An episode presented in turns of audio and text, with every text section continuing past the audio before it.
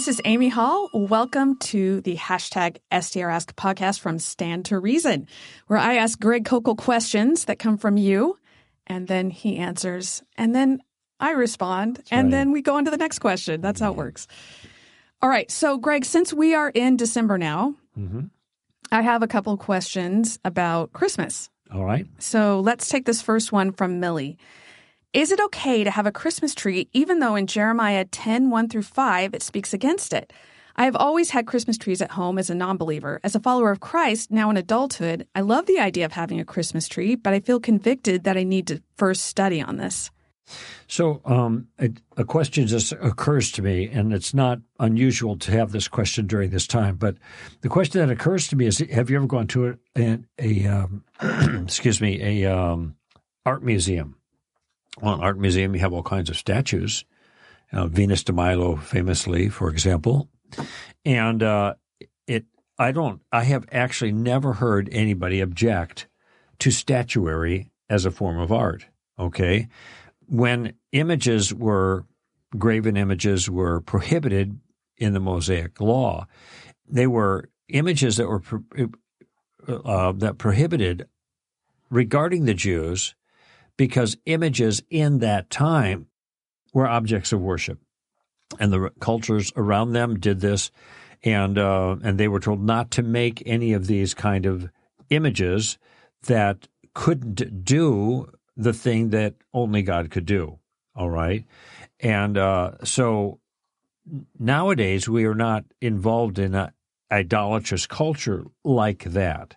Okay, and so this is why no one thinks pretty much that Venus de Milo is an example as a violation of the Ten Commandments, having a having a sculpture of a woman in this particular case. All right. So with that in mind, let's read this passage. And hear the word of the Lord, which the Lord speaks to you, O house of Israel. Jeremiah chapter 10 and the first few verses. Thus says the Lord God. Do not learn the way of the nations, and do not be terrified by the signs of the heavens, although the nations are terrified by them. Okay? Because, I'm sorry, for the customs of the people are delusion, because it is wood cut from the forest, the work of the hands of a craftsman with a cutting tool. I just want to make an observation here. In the first couple verses, he says, don't, don't learn the way of the nations who are terrified about the heavens. So whatever they're make, doing with this craftsman, they are trying to control what's going on in the heavens. And maybe this is astrology, and they're uh, they are they are going to make an appeal using this thing they fashion with their hands to protect them in some way from the thing they're terrified. For the customs of the people are are delusion. In other words, this isn't going to help anybody. Whatever they're doing, that's not going to help them. Because the wood, why not? Because it's wood cut from the forest. The work of the hands of a craftsman with a cutting tool. They decorate it with silver and with gold. They fasten it with nails and with hammers so that it will not totter. Now, that phrase sounds kind of like Christmas trees when taken in isolation. But you can't take this in isolation because the whole context here that makes it clear what they're talking about. Verse 5 Like a scarecrow in a cucumber field, are they, and they cannot speak. They must be carried, because they cannot walk. Do not fear them, for they can do no harm, nor can they do any good. Now, this verse 5 makes it really clear that the people are hoping to accomplish something with this thing they made with their hands and decorate with their hands. But God says, don't worry about it. They got to carry the thing around. It can't walk, it can't speak, it can't think, it can't do anything. In other passages, it'll say, and those who make them are like them. In fact, I think I remember reading that in Jeremiah just recently. Isaiah has a similar kind of comment.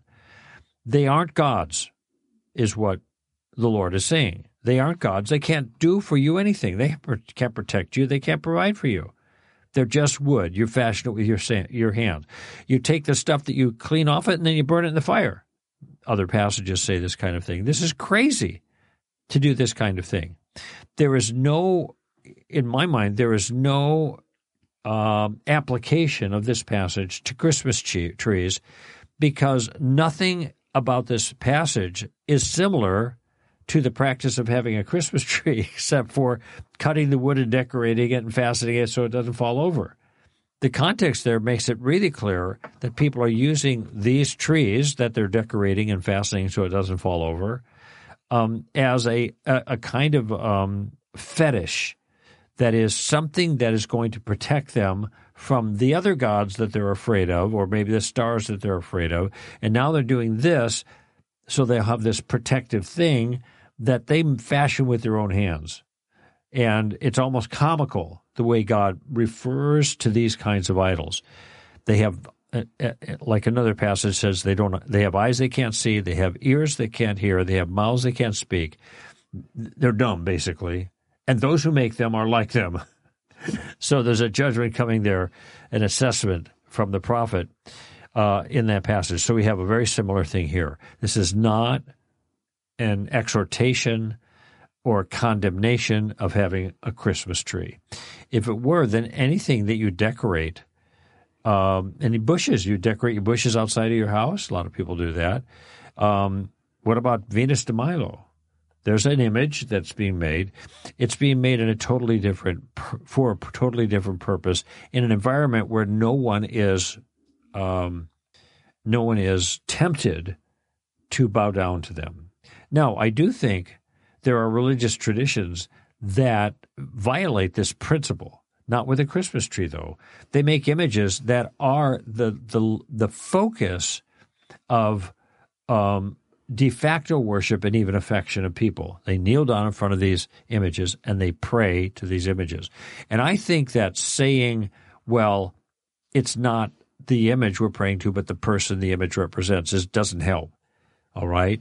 And uh, it's interesting that uh, lots of times there are people will take the same image, then a real small thing, put it on a lanyard and hang it from their mirror.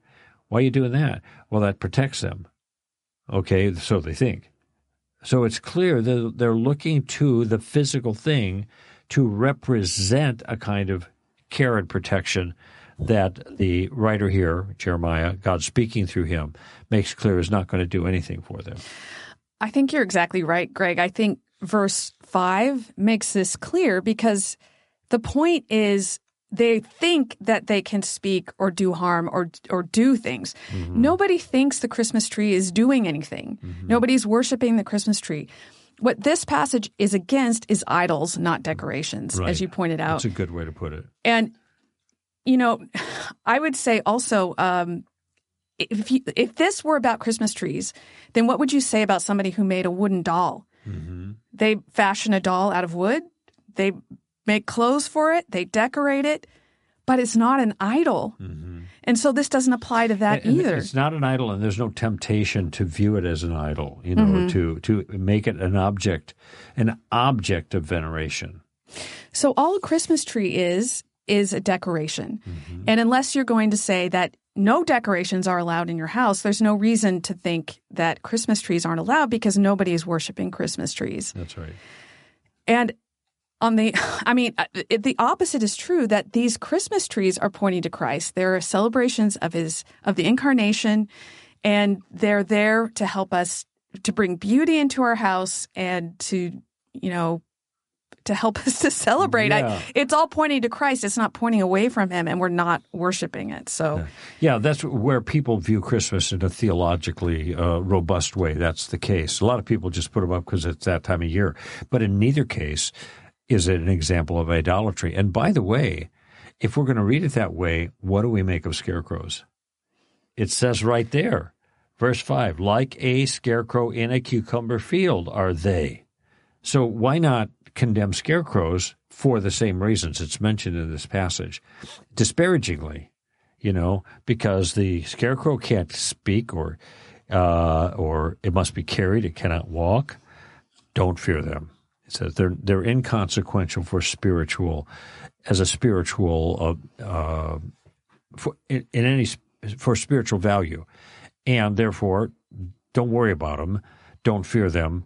Um, and that's, but that's for those who are looking at it in a spiritual way, looking to get some spiritual benefit out of it. And incidentally, Greg, I you mentioned that other religions have idols. If you go look at the if anyone's ever been to a Hare Krishna temple, there's one actually, I think it's in Venice or Culver City here. Mm-hmm. And they actually sell idols, they sell gods. Hmm. I, I, think they sell them on their website, or they, but they at least have them, and they do decorate them, and they do dress them up, and you can purchase them, and they call them their gods. Mm-hmm. So it, it, really, it's still happening out there. It's just not what Christmas trees are. Sure. Okay, here's another question from Natasha. Is celebrating Christmas and Easter extra biblical? Are Christians grafted into Israel and should therefore be celebrating the Israelite feasts and festivals? My friend is considering this, but I disagree, but I'd like to know more about how to respond. Well, was the was the question about whether it's extra biblical? Yeah. Yes. Well, the answer to that is yes. Anything that's not spoken of in the Bible is extra biblical. Okay. Um, and I make a distinction between things being unbiblical and non biblical. Okay. So now I've got to try to remember which one's which. Unbiblical would be against the Bible, right? Extra biblical is just no, not in the Bible. Yeah, I would say unbiblical means it's not in the Bible, and non biblical means it's against the Bible, something like that. I think it's the way I used it. But in any event, there is a distinction and one can figure out which word to use here, between things that are contrary to Scripture and things that are not spoken of in Scripture. Okay? And things not spoken of in Scripture are harmless. It's the things that are contrary to Scripture in a palpable way, in a definable way. Um, and so when there's all kinds of things that we do, even in our, our worship liturgy that have no justification in Scripture doesn't mean that uh, what we're doing is wrong. But if we're what we're doing, if we work into our liturgy, um, kneeling before an object for spiritual purposes, that looks like idolatry to me, and and this does happen in in certain religious traditions, and I don't know how they can get past that. So um, there there is a there is a distinction. Extra biblical itself doesn't mean there's a problem, but if the extra biblical thing is contrary to Scripture, then that is a problem. I would also say what they're celebrating is not extra biblical. They're Christmas and Easter are celebrating biblical things. They're right. celebrating the incarnation and the resurrection. So those it's not as if we've added some random celebration into the Christian life mm-hmm. that has nothing to do with something that's biblical. This is actually just a way to celebrate these things. And I, I don't see anything wrong with that. As to the question of whether Christians are grafted into Israel and should be celebrating the Israelite feasts, this is this is where we come to the whole question of how to understand the law. And of course, you've written about this and I've written about this on our website, str.org. So I recommend you take a look there. But one thing you need to note is that we are not grafted into the law. In fact, um, if you look at Romans 7, it's very clear about the fact that we have died to the law through the body of Christ. We've been mm-hmm. released from the law. We have died with Christ and we're raised with him. We're joined to him. And through that, we're grafted into the promise given to Abraham. But the law is separate from that. The law was not the law, and Paul talks about this in Galatians. I I can't remember which chapter, probably four, but I I don't know. Mm. It's all throughout there. Mm-hmm. but the idea that uh, the law came in, maybe it was three, but the law came in to reveal their sin and to point them to Christ and the righteousness which would be in Christ. Mm-hmm. As a tutor to drive them, take right. them to Christ. Right. right. And but we're no longer under the law. And Hebrews says again, it's it's obsolete now because we're in a new covenant. So mm-hmm. there's no, we're not under any obligation to celebrate the Israelite feasts and festivals. But I don't see any problem with celebrating right. if you I'm, want to. exactly. I'm with you there. Interestingly, Jeremiah 31 31 is uh, where the first reference of the new covenant um, comes in, in in Scripture. Ezekiel speaks about it too, but Jeremiah in chapter thirty one and thirty one and following says, "I am going to make a new covenant with you." Not like the other covenant that I gave to you when you came out of Egypt, the covenant which you broke. Okay, so that's obviously the Mosaic covenant. They have broken that covenant. Now God's going to give a new covenant. And it's the new covenant, as you are pointing, pointing out, that God has grafted us into. It's still a Jewish covenant. But the old covenant wasn't a salvation covenant uh, in the sense or the same way that the new covenant is. Actually, I think ultimately everybody was saved under the old covenant, were saved in virtue of the new covenant, which was to come. I'd like to give the illustration of using a credit card to get what you want now and then you pay for it later. And uh, Jesus was that payment, not the blood of bulls and goats. That was just a temporary uh, means by which that's the credit card, so to speak. The blood of bulls and goats cannot take away sin. That's Hebrews. And uh, that's why another one had to come. Behold, in the scroll of the book, it is written to me, I have come to do your will because a body you have given me. Okay, so uh, that's also in Hebrews 10. So the um, uh, we we have a, a, very clear characterization of of the end of an old sorry the end of an old system and the beginning of a new one. This is why we have an Old Testament and a New Testament because these reflect the Old Covenant and the New Covenant. And it might be even more precise to say the Mosaic covenant, because the covenant with Abraham, this all goes back to him Oh, because right. he's the father of everyone who has righteousness through faith and is by grace, and it's all God's doing. Right. So, uh, the and again, like Paul makes the point that the Mosaic covenant was separate from that. And the reason why we are all saved through faith is because God wanted it to be guaranteed and to be by promise. And we would never have made it if we had to follow law in order to gain the righteousness by law. Right. So I, I just recommend Galatians and Romans. They're they go into this in such detail, especially Romans seven, which is really clear, but also Galatians is really clear. And and again, I just want to say, if you want to celebrate their feast, there's nothing wrong with that. Um, I, I I think we s- see people doing that in the in the New Testament. You see Paul taking part in certain of the rituals of the law while saying at the same time those were not necessary for salvation and they were not you know the, the the people in the new covenant who were coming into it as gentiles weren't required to to do those things but you can still do them if if you want to if it's part of your culture whatever it is so I, do you have anything to add to that or you No, I gonna- think okay. you're right about that. Good job. Okay, one more question about Christmas here. Maybe I'm reaching a little bit, but I, it's still about Christmas. Katie from Montana. Why was Zechariah disciplined and made mute for questioning the angel's message about his wife conceiving due to her age, but Mary wasn't disciplined for questioning her pregnancy due to her virginity? Well, I think that um, the there does seem to be a parallel between the two.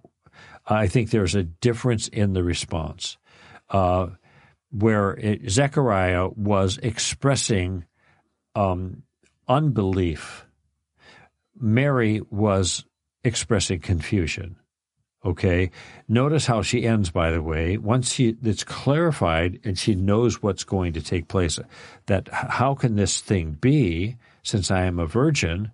She's confused. And then he, the angel describes what's going to take place. And she says, be it, behold the handmaiden of the Lord, be it done to me according to thy will. So there's a submissive attitude throughout there, but she's just confused about this thing, this characterization, and uh, where Zacharias seems to be um, expressing serious doubt. This can't be the case. Something. Yeah, he says, effect.